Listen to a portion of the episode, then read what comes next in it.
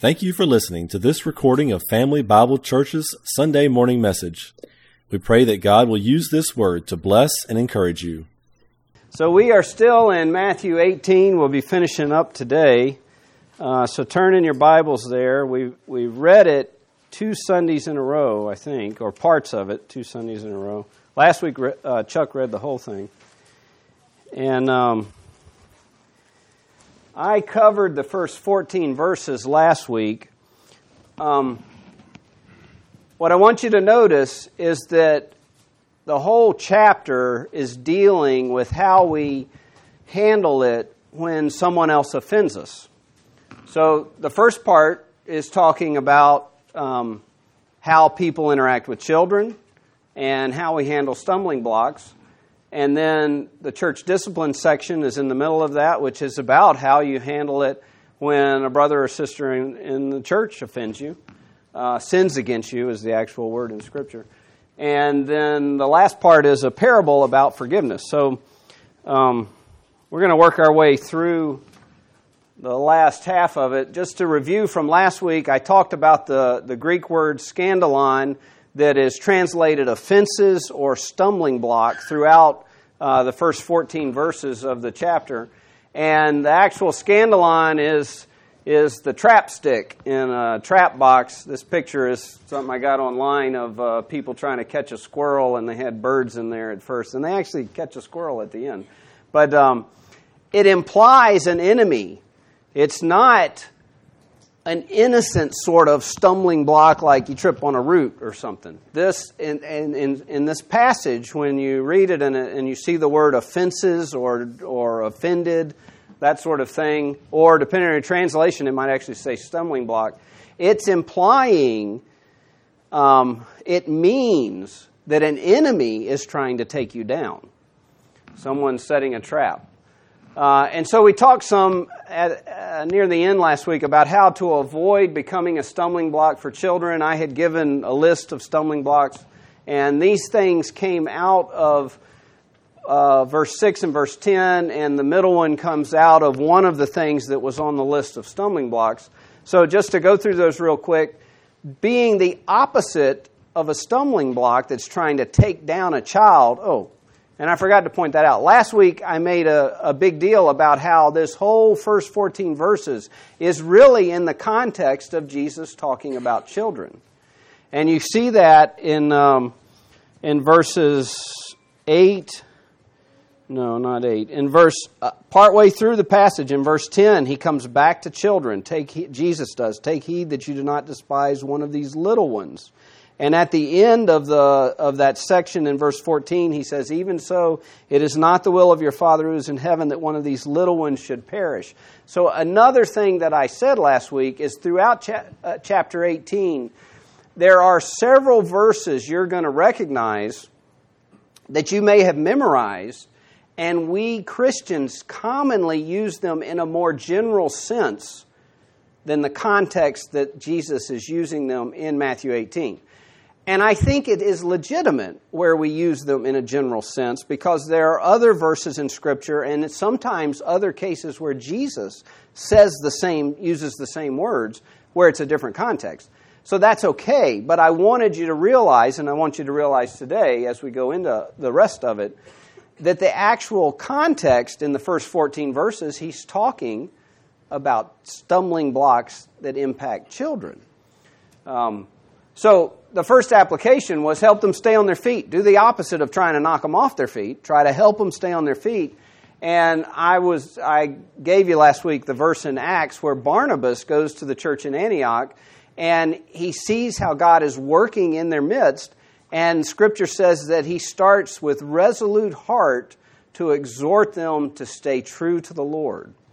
So trying to exhort people whether children or not, to stay true to the Lord is being the opposite of a stumbling block.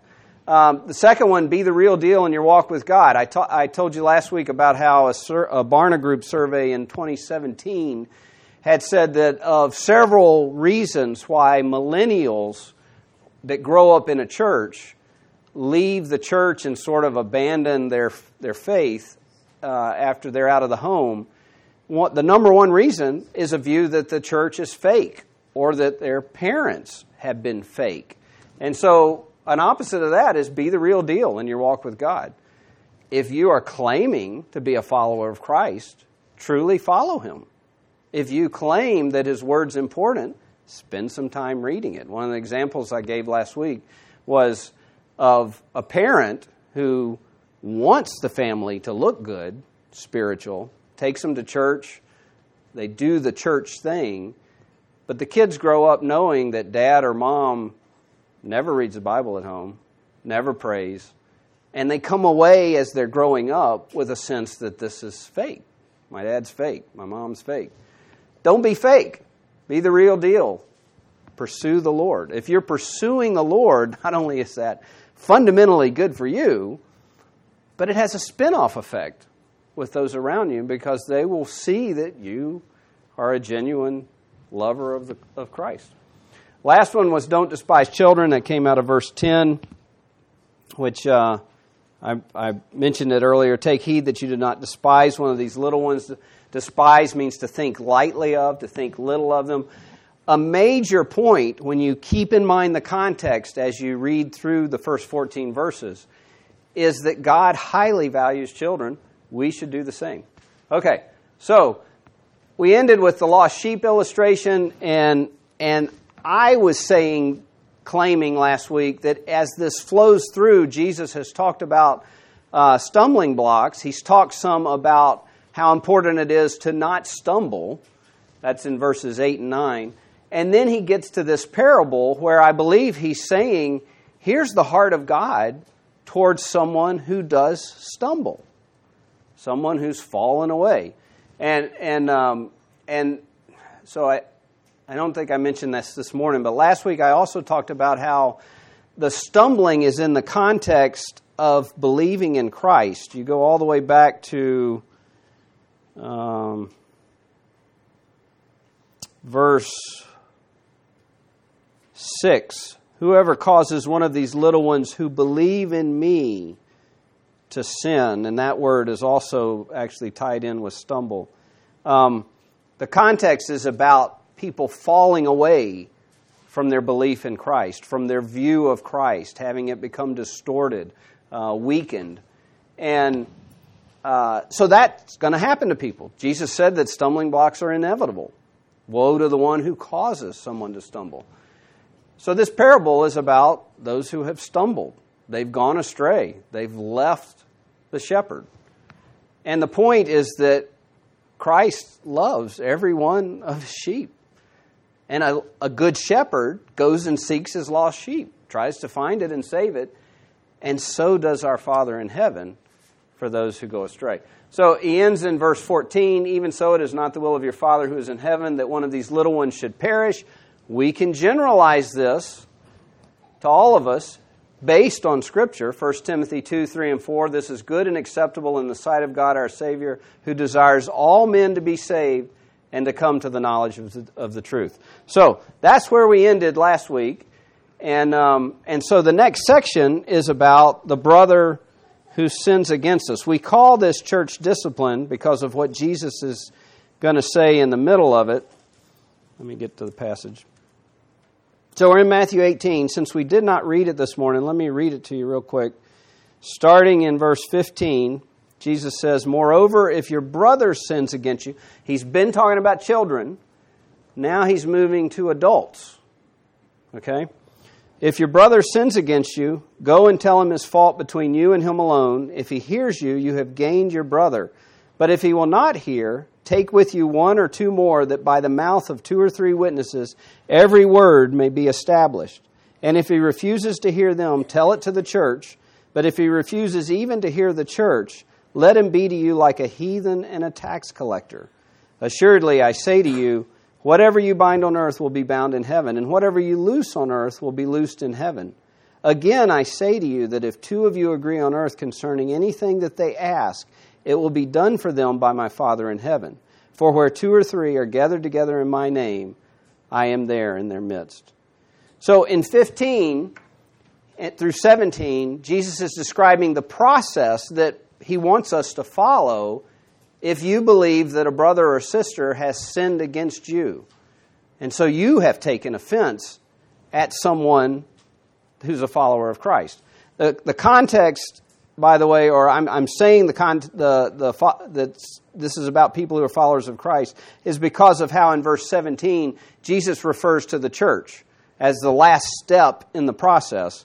Um, prior to this, the, the first time in Scripture that Jesus mentions the church is actually in Matthew 15. So that's been a few chapters before this. And it's when he talks about um, uh, on, on, on this rock, big rock, he's talking to Peter, you're Petra, little Petra, little rock, Petrus. I, I may be getting the words mixed up, but there's a Greek word for little rock and a Greek word for big, huge rock. Little rock, you, Peter, on this big, huge rock, the faith you've just expressed in saying that I am the Christ, the Son of the living God.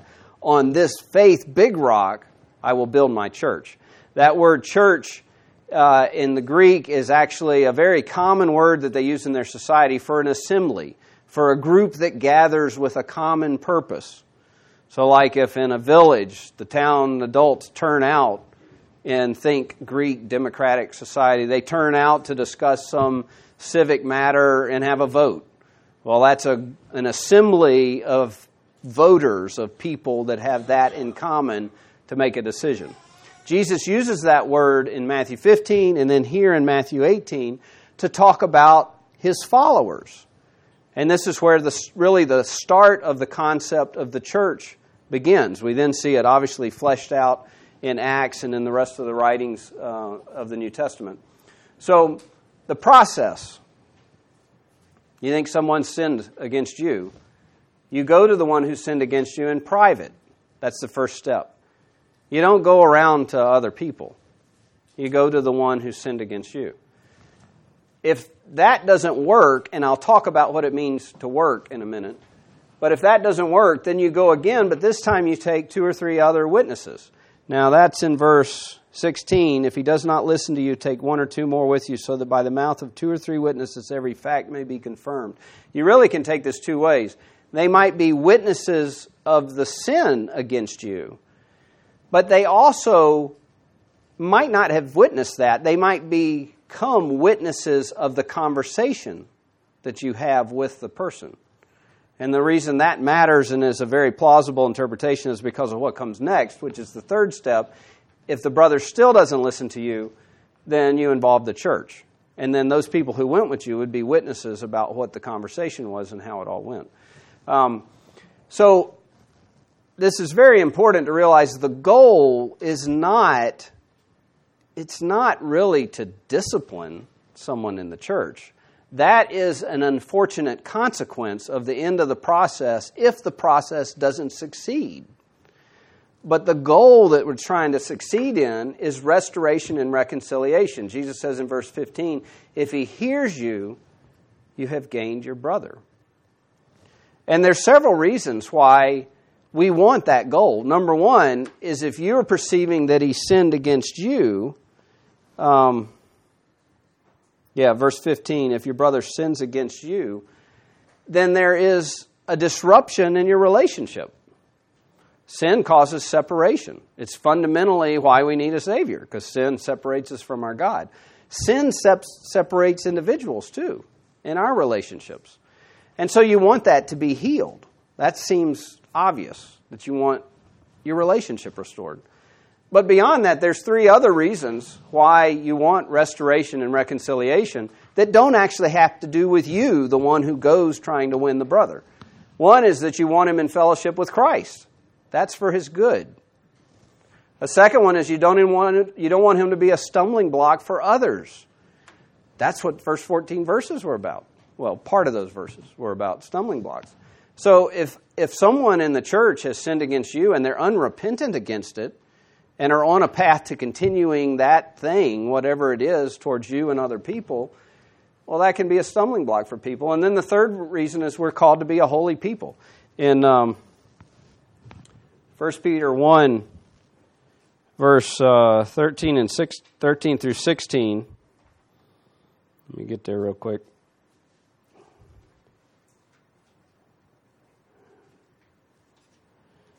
Peter, writing to um, the various churches that have been scattered around um, the Mediterranean area, he says in 13, Therefore, gird up the loins of your mind, be sober, and rest your hope fully upon the grace that is to be brought to you at the revelation of Jesus Christ. So, three things.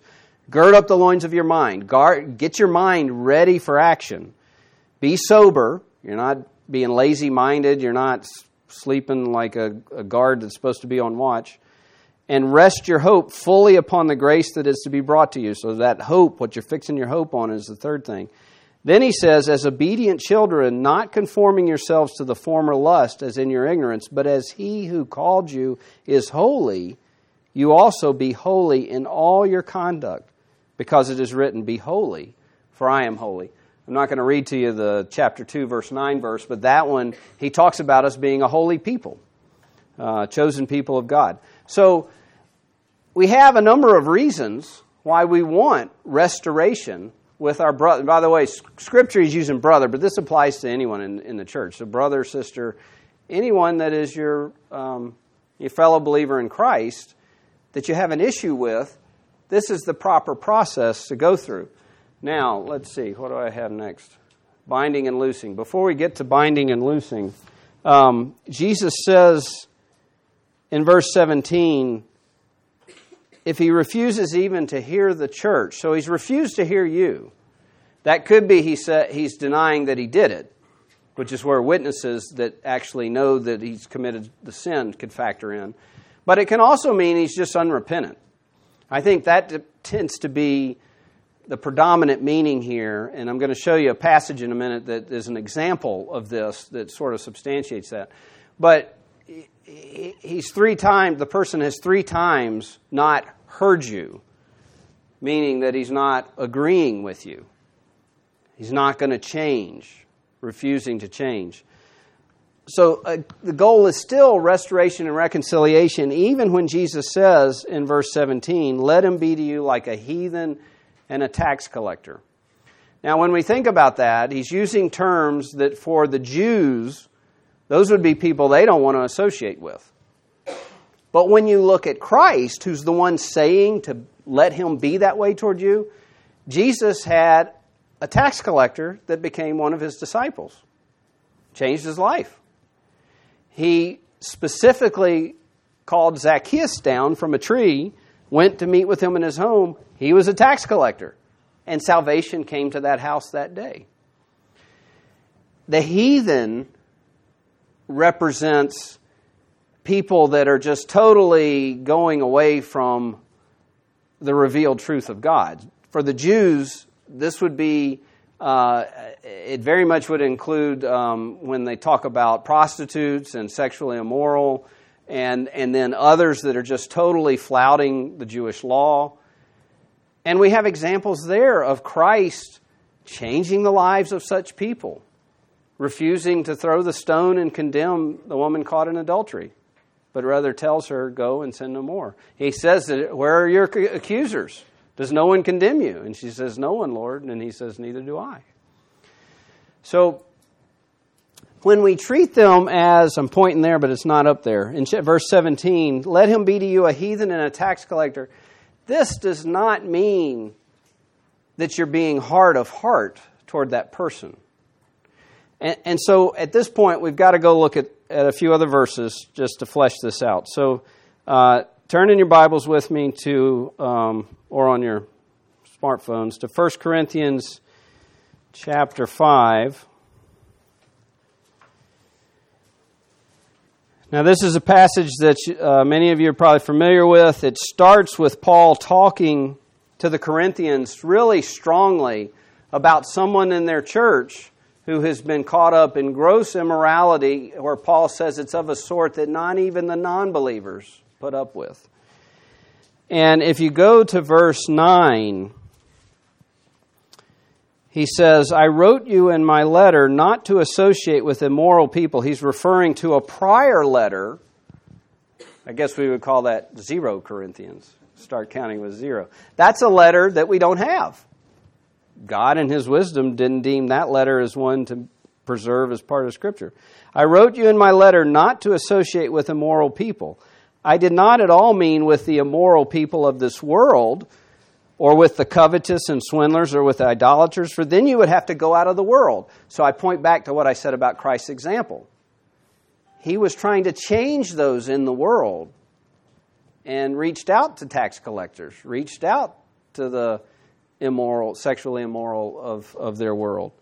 Uh, so Paul's re, emphasizing that. I didn't mean the immoral people of this world, because you'd have to go out of the world. We're not called to be out of the world. We're called to be in the world, but not of the world, right? Verse 11, 1 Corinthians 5, verse 11. But actually, I wrote to you not to associate with any so called brother. Okay, so the so called believer, the one posing as a believer in our midst.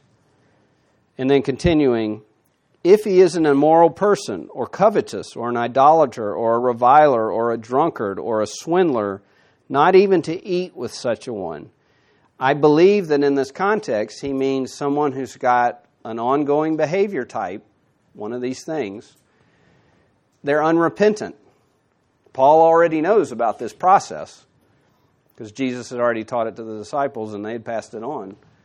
And so he's talking about someone who's in one of those things in a repentant, not going to listen to you type of mode. Uh, verse 12 For what have I. So at the end, he says, Not even to eat with such a one. I believe what he's meaning is you cut them off from the Christian fellowship of the church, the richness of the things the church does. But he has already said that he doesn't mean that you not associate with immoral people. So you're now treating that person the way you would treat the unsaved person in the world who's never been part of your church. That doesn't mean you don't associate with them at all, but you're associating with them in the way of a non believer, where the goal again is restoration. He says in verse 12, For what have I to do with judging outsiders? Do you not judge those who are within the church? But those who are outside, God judges. Remove the wicked man from among yourselves. Now, this is important. Paul has quoted from Deuteronomy. So I want to go over to Deuteronomy. This phrase is actually occurs in several places in Deuteronomy, but the first one is Deuteronomy 13. And all of the occurrences have in common the nature of what we see in De- Deuteronomy 13. Deuteronomy 13, the context starting in verse 1 is about false prophets. People who come and, and are trying to lead you to follow other gods. Verse 2 says that they're saying, Let us go after other gods whom you have not known, and let us serve them. And he goes down in verse 4, he says, You shall not follow the Lord your God, you shall follow the Lord your God and fear him. You shall keep his commandments, listen to his voice, serve him, and cling to him. Verse 5 is the key verse, but before I get to it, I want to reemphasize all the occurrences in Deuteronomy that are the phrase that Paul is quoting from the Old Testament. They have in, in common that the issue that God says remove the wicked person from your midst. And by the way, in their case, it means stoning them to remove them from their midst. That's not what Paul means in the New Testament sense, but he means removing them from your church. Verse 5, he says, uh, God says um, through Moses, but that prophet or that dreamer of dreams, so in the context in Deuteronomy 13, it's someone who is sharing something they're claiming they heard from God as a means to mislead you away from the true God, to follow false gods. That prophet or that dreamer of dreams shall be put to death because he has counseled rebellion against the Lord your God who brought you from the land of Egypt and redeemed you from the house of slavery to seduce you from the way in which the Lord your God commanded you to walk. And here's the phrase So you shall put away the evil from your midst, or put away the evil one from your midst. So when Paul is quoting that, he's talking, the Old Testament quote is in the context of stumbling blocks. People that would cause you or someone in the church to go astray in following the Lord. That's why it's important that we deal with, with the uh, unrepentant sins because of how that could have an impact on others. And if you think about that, if a church knows of open clearly sin type situations and turns a blind eye, the message being sent is we're going to accept that. And then that could lead others to think, okay, that's okay. Church is fine with that. I can do it too. Another blind eye, it's mushrooming. We have, I'm not going to go there, but you know verses that Jesus talks about uh, a little leaven, you know, leaven's the whole lump. Uh, Paul, Paul uses that. Jesus actually uses that once in a positive way, talking about the kingdom of heaven. But Paul uses that a couple of times in a negative way of removing that leaven. Okay, enough said on that. The last verse I want to show you on this is in 2 Corinthians 5, 2 Corinthians 2. So turn there. And this is where, having sent that letter, the Corinthians have dealt with the situation. And they've put the person out of the church. And Paul comes back to that topic, and this is very important. 2 Corinthians chapter 2, starting with verse 5. Paul says, But if any has caused sorrow, and I think he's talking about the person that they had to deal with, because this is a hard situation to go through this process with someone who's been part of your group and you love them, you care for them. And then ultimately to have to start treating them like a heathen and a tax collector, um, that's very hard and difficult. Paul says, verse 5, But if any has caused sorrow, he has caused sorrow not to me, but in some degree, in order not to say too much, to all of you. I, th- I think when Paul is sort of parenthetically saying, in order not to say too much, it's sort of like I'm writing this letter to the whole church, I'm not going to name names. But you know who I'm talking about, because you guys are the ones that we just dealt with this in the past letter. Verse 6 Sufficient for such a one is this punishment which was inflicted by the majority. That was the withdrawing of fellowship from the person. So that on the contrary, you should rather forgive and comfort him. Otherwise, such a one might be overwhelmed by excessive sorrow. Wherefore, I urge you to reaffirm your love for him. For to this end also I wrote, so that I might put you to the test whether you are obedient in all things. But one whom you forgive anything, I forgive also. For indeed, what I have forgiven, I have forgiven any, if I have forgiven anything, I did it for your sakes in the presence of Christ, lest Satan should take advantage of us, for we are not ignorant of his devices.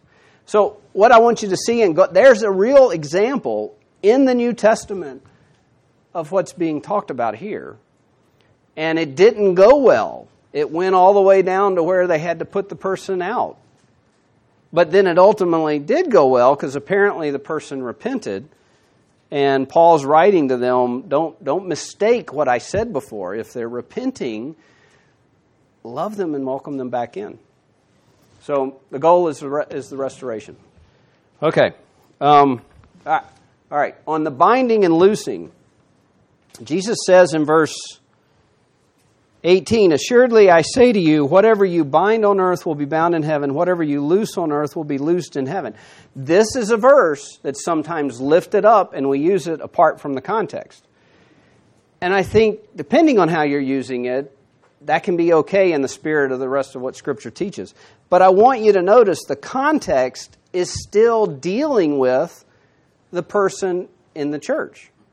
Um, binding and loosing for the Jew of Jesus' day was an administrative term that had to do with the Old Testament law and with their priest. If someone came up against the law in something, they'd go to the priest, and the priest would either would render a judgment on it, or the rabbis. The rabbis did a lot of this, interpreting what the different laws really meant in different real life situations. And so they would bind that thing or the person in regard to that thing or loose them. Bind meant to forbid it, Loose meant to allow it.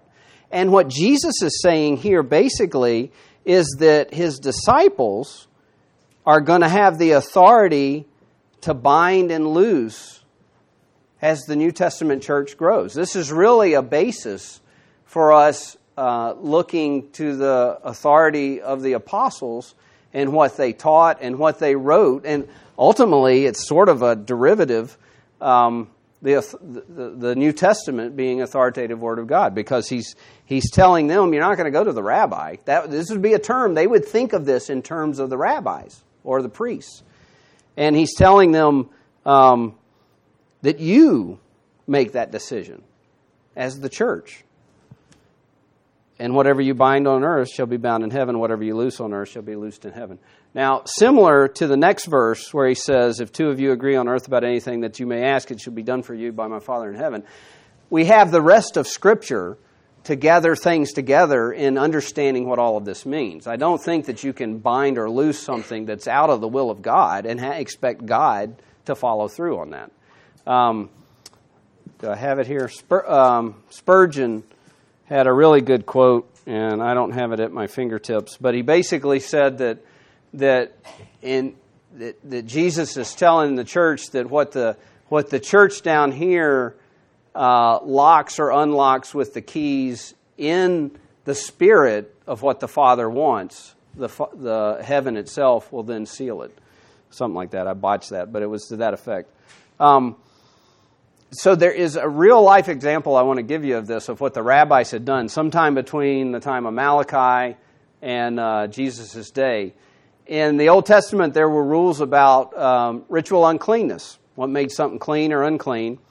And there's a bunch of stuff you can go read, I think, in Leviticus about a house being clean or unclean. They have stuff about garments, all kinds of things. So if you touched a dead body, you'd be unclean for a certain period of time. There were things you had to do to become ritually clean so you could again go into the temple and or in the tabernacle at the time that was written later for the temple. And so it had come up. What happens? How many have a dog? How many of you have a, have a dog? Okay, so lots of you have a dog. How many of you have a dog that you let live in your house? Almost everybody who has a dog. So, um, this really came up. What if my dog dies? Is my house unclean? And the rabbi ruled if the dog dies in your house, your house is unclean. You got to go through the process to cleanse the house. If the dog dies outside the house, your house is clean.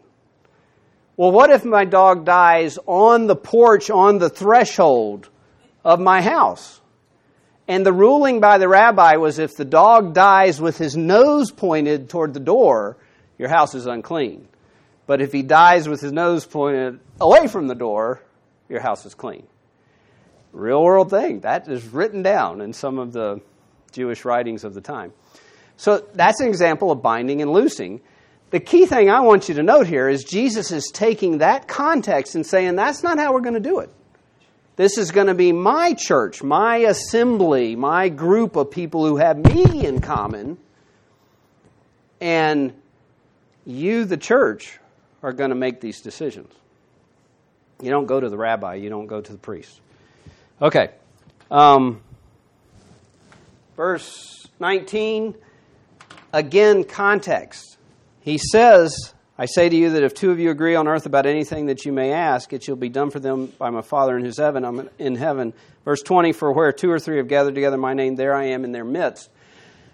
Great verses that we use and pray in all kinds of situations, like two or three of us coming together uh, to pray together. Coming when we come together as a church, if we're real thin on a given night, you know, or two or three are gathered in His name, He's there with us. I think that's perfectly valid to use it that way because of other things in the New Testament. But in the context here, he's still talking about the brother who has sinned against you. And it's hard not to connect this. He said, Take two or three witnesses with you just a couple verses earlier. And now he says, If two of you pray about anything. And then in verse 20, where two or three have gathered together my name, there I am in their midst. I think he's driving home that you need, you two or three, you need to be praying for that brother that you're trying to restore. And I'm there with you as you're trying to bring about that restoration. That's the direct meaning of what he's teaching here. All right. So, now, after all that ordeal of you having to listen to me talk about those few verses, you have to agree with me that that's not an easy thing to do. And by the way, that's why most people don't do it. Most people don't follow the biblical model. So it's very logical for Peter to then say in verse 21, keep it in context. Peter says, Then Peter said, Lord, how often shall my brother sin against me and I forgive him? Do you see the richness of this? Man, if I have to go through that every time, I don't want to do that. How many times? How many times must I go through that to forgive him? And the answer, as you know, is 490. But what that really means is stop counting. Just forgive. It's more than you're going to keep track of. You just need to forgive. Follow the process. So then Jesus, though, he's given the simple answer, but he says in verse 23 Therefore, the kingdom of heaven is like a certain king who wanted to settle accounts with his servants. And then he gives this wonderful, rich parable. Now, when a parable is given, there's usually one or two key meanings that the Lord's trying to get across. Sometimes there can be a whole bunch of different things you can draw out of it, but there's always one or two key meanings. A parable is given to teach a central truth. So, more than anything, we want to make sure we catch that truth. So, we have not read this parable today, so I'm going to take the time. I think we'll just kind of read it, read through it as I go through these points.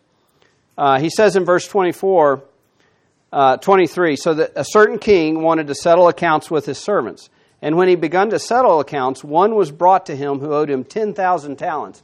Now, uh, I call this the parable of the unforgiving servant. You, you could call it several different names. But 10,000 talents is just an impossible amount to repay.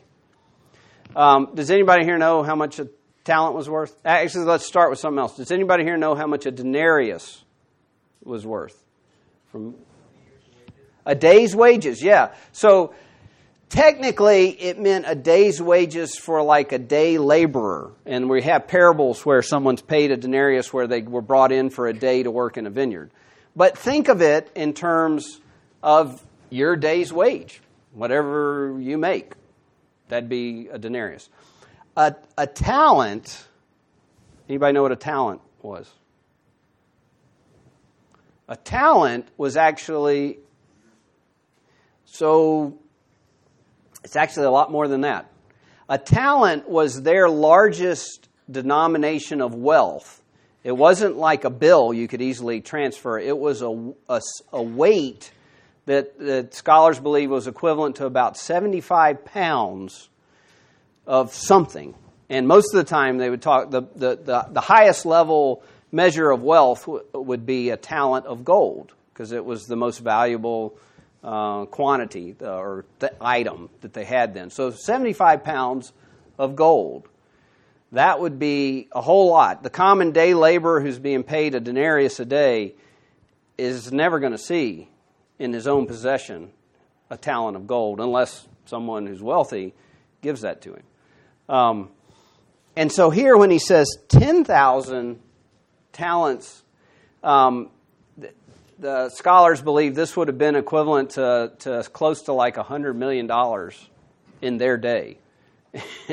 Just a huge amount of money. So the point is, it's an impossible amount to repay. There's no way that the servant's going to be able to repay it. But look at verse 25. He was not able to pay. His master commanded that he be sold with his wife and children and all that he had, and that payment be made. Basically, that's a sentence of condemnation uh, forever. Because if he's if he and his wife and children are all sold and payments made from well, I got ahead of myself. Let, let it just stand at what it is. He he be sold with his wife and children, all they had, and that payment be made. That wouldn't have been enough to pay back the debt. The servant therefore fell down before him, saying, Master, have patience with me, and I will pay you all the back. He's pleading for, for his and his family's lives.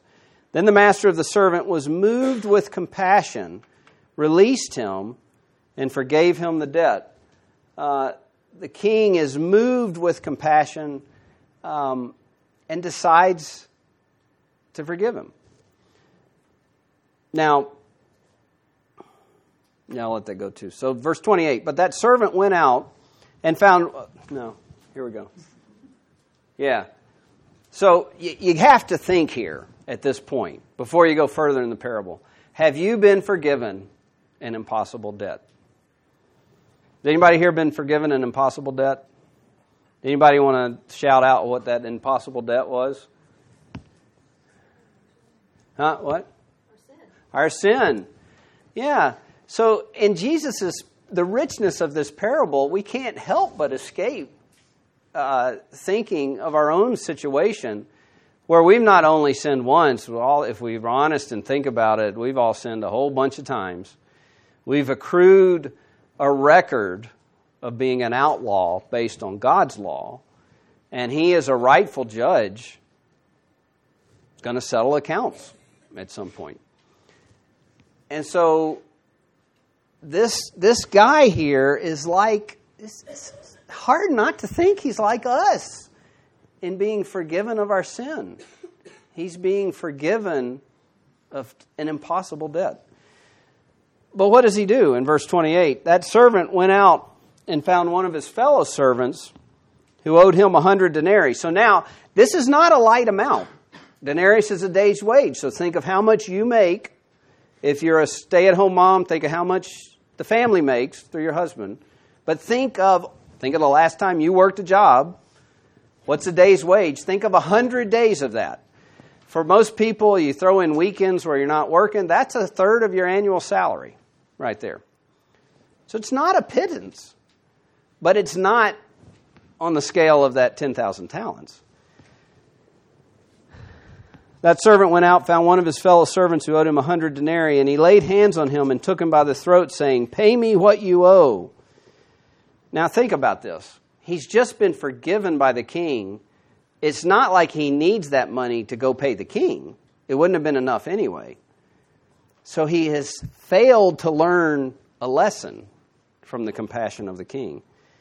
His fellow, verse 29, his fellow servant fell down at his feet and begged him, saying, Have patience with me, and I will pay you all. Highly ironic, because that's the words the first servant had just been using with the king.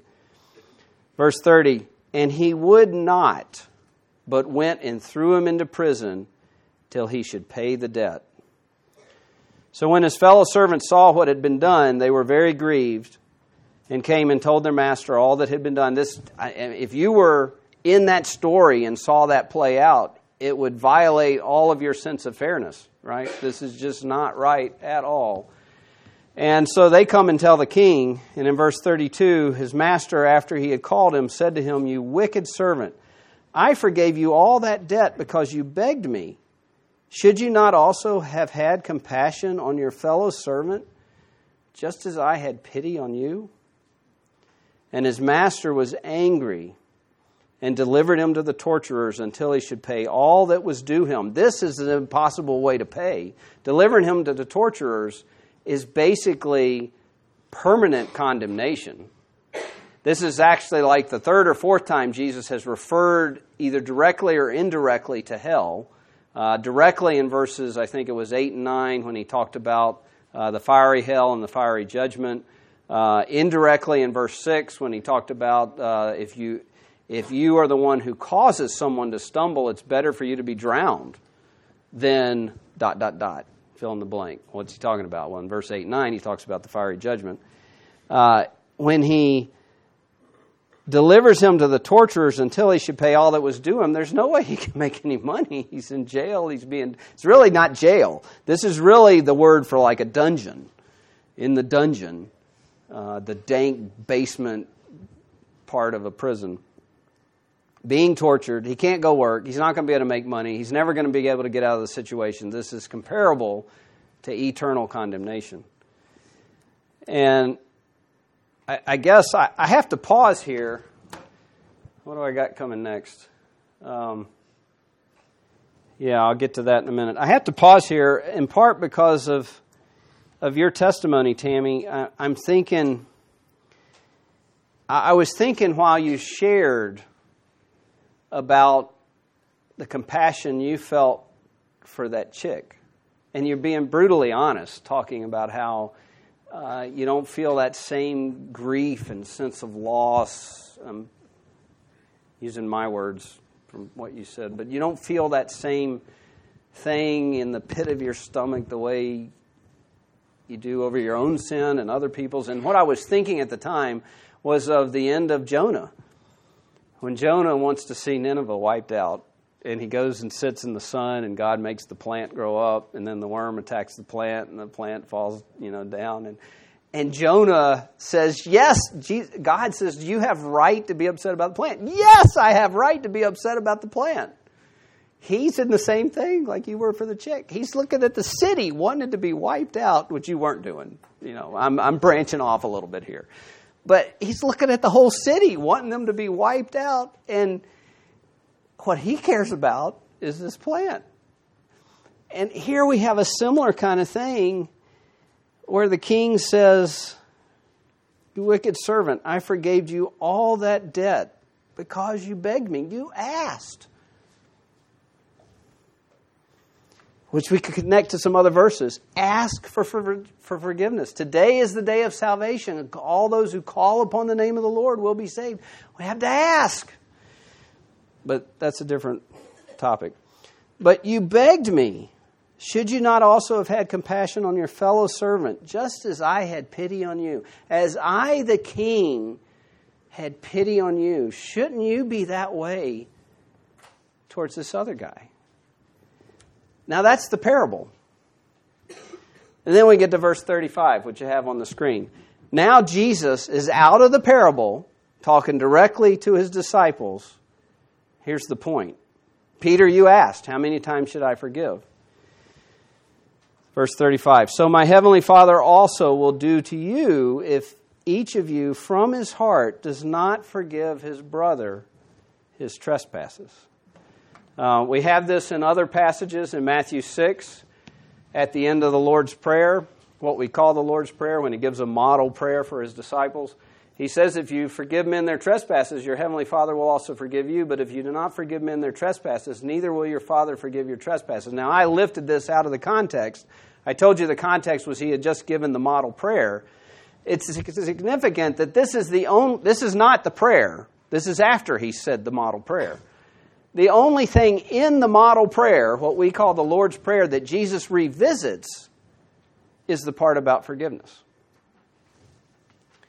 So, this is a stern warning to us who have been forgiven an impossible debt by our God. Oh, here's another one. Uh, this is sort of in a positive spin. Colossians 3 Paul says, uh, Therefore, as the elect of God, holy and beloved, put on tender mercies, kindness, humility, meekness, long suffering, bearing with one another, and forgiving one another if anyone has a complaint against another, even as Christ forgave you, so you also must do.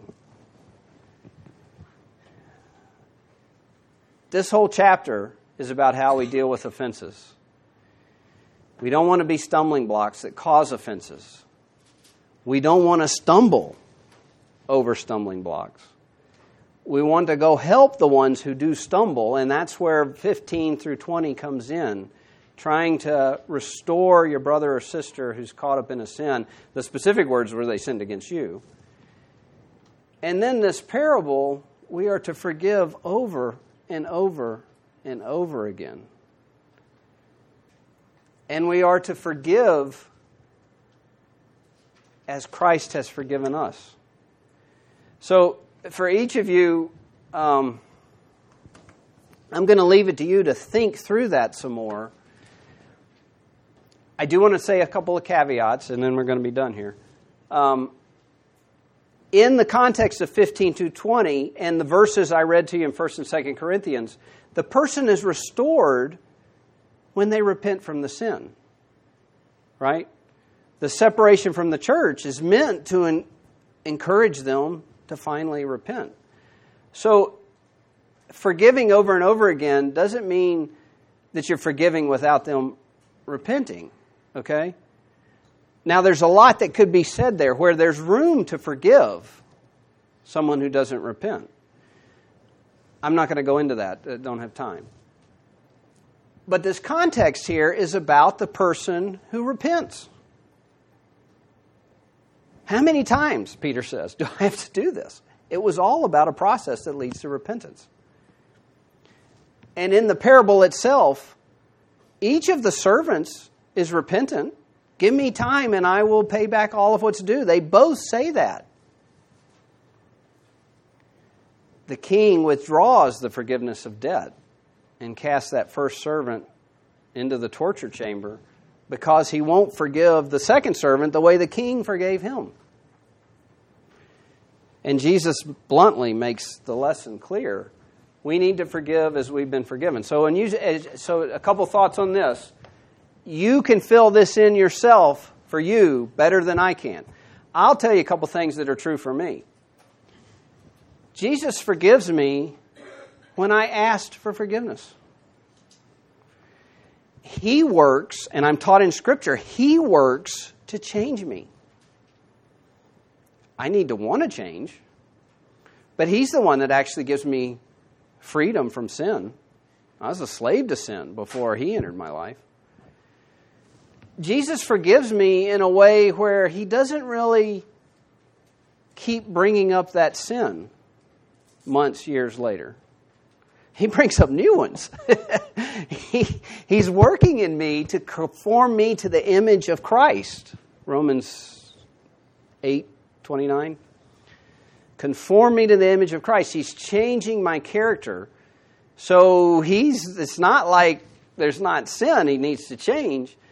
He reminds me of things from the past if I'm committing the same thing again sometimes.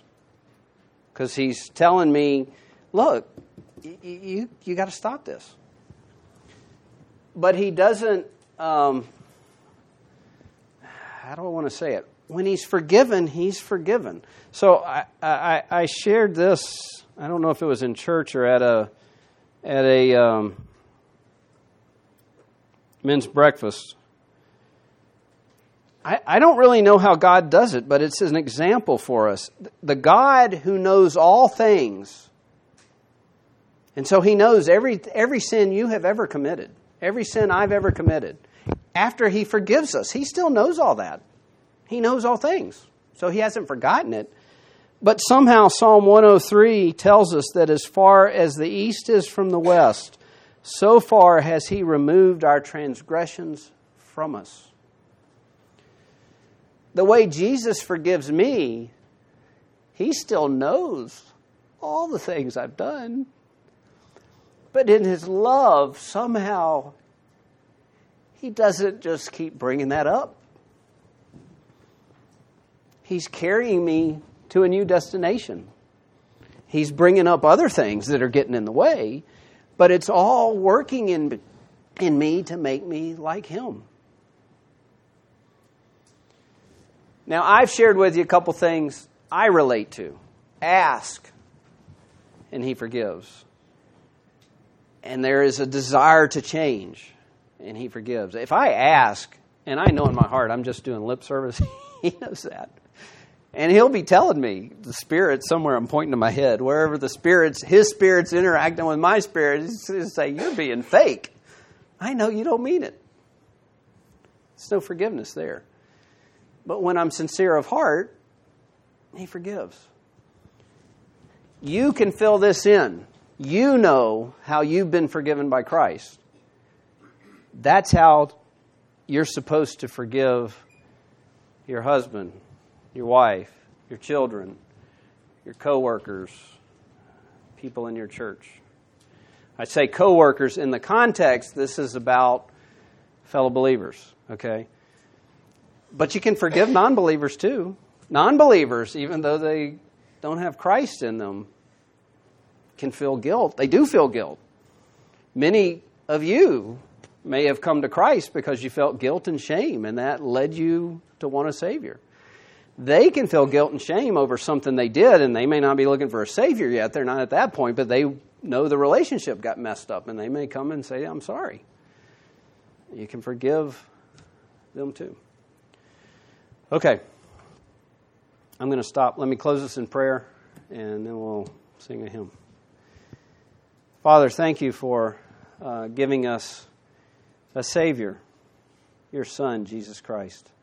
Thank you for how much you richly love us through Christ, removing our sins as far as the east is from the west, and putting your Holy Spirit in us as a seal of your ownership.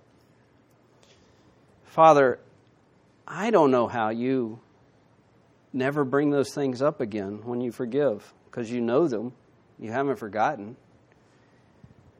but you do it.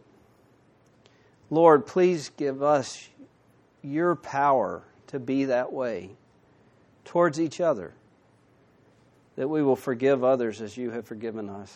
And help us, Lord, even though it seems hard, to follow the process you've outlined, seeking reconciliation with one another for each other's good and for the, your glory through your church. Help us not to be cowards. Help us not to take the easy way out when we know we need to talk to someone. But Lord, help us also not to want to sin against our brothers and sisters, not to want to be a stumbling block. Help us, Lord, to want all of us to grow together as your body to the fullness and maturity that you want us to have in Jesus. And it's in His name I pray. Amen.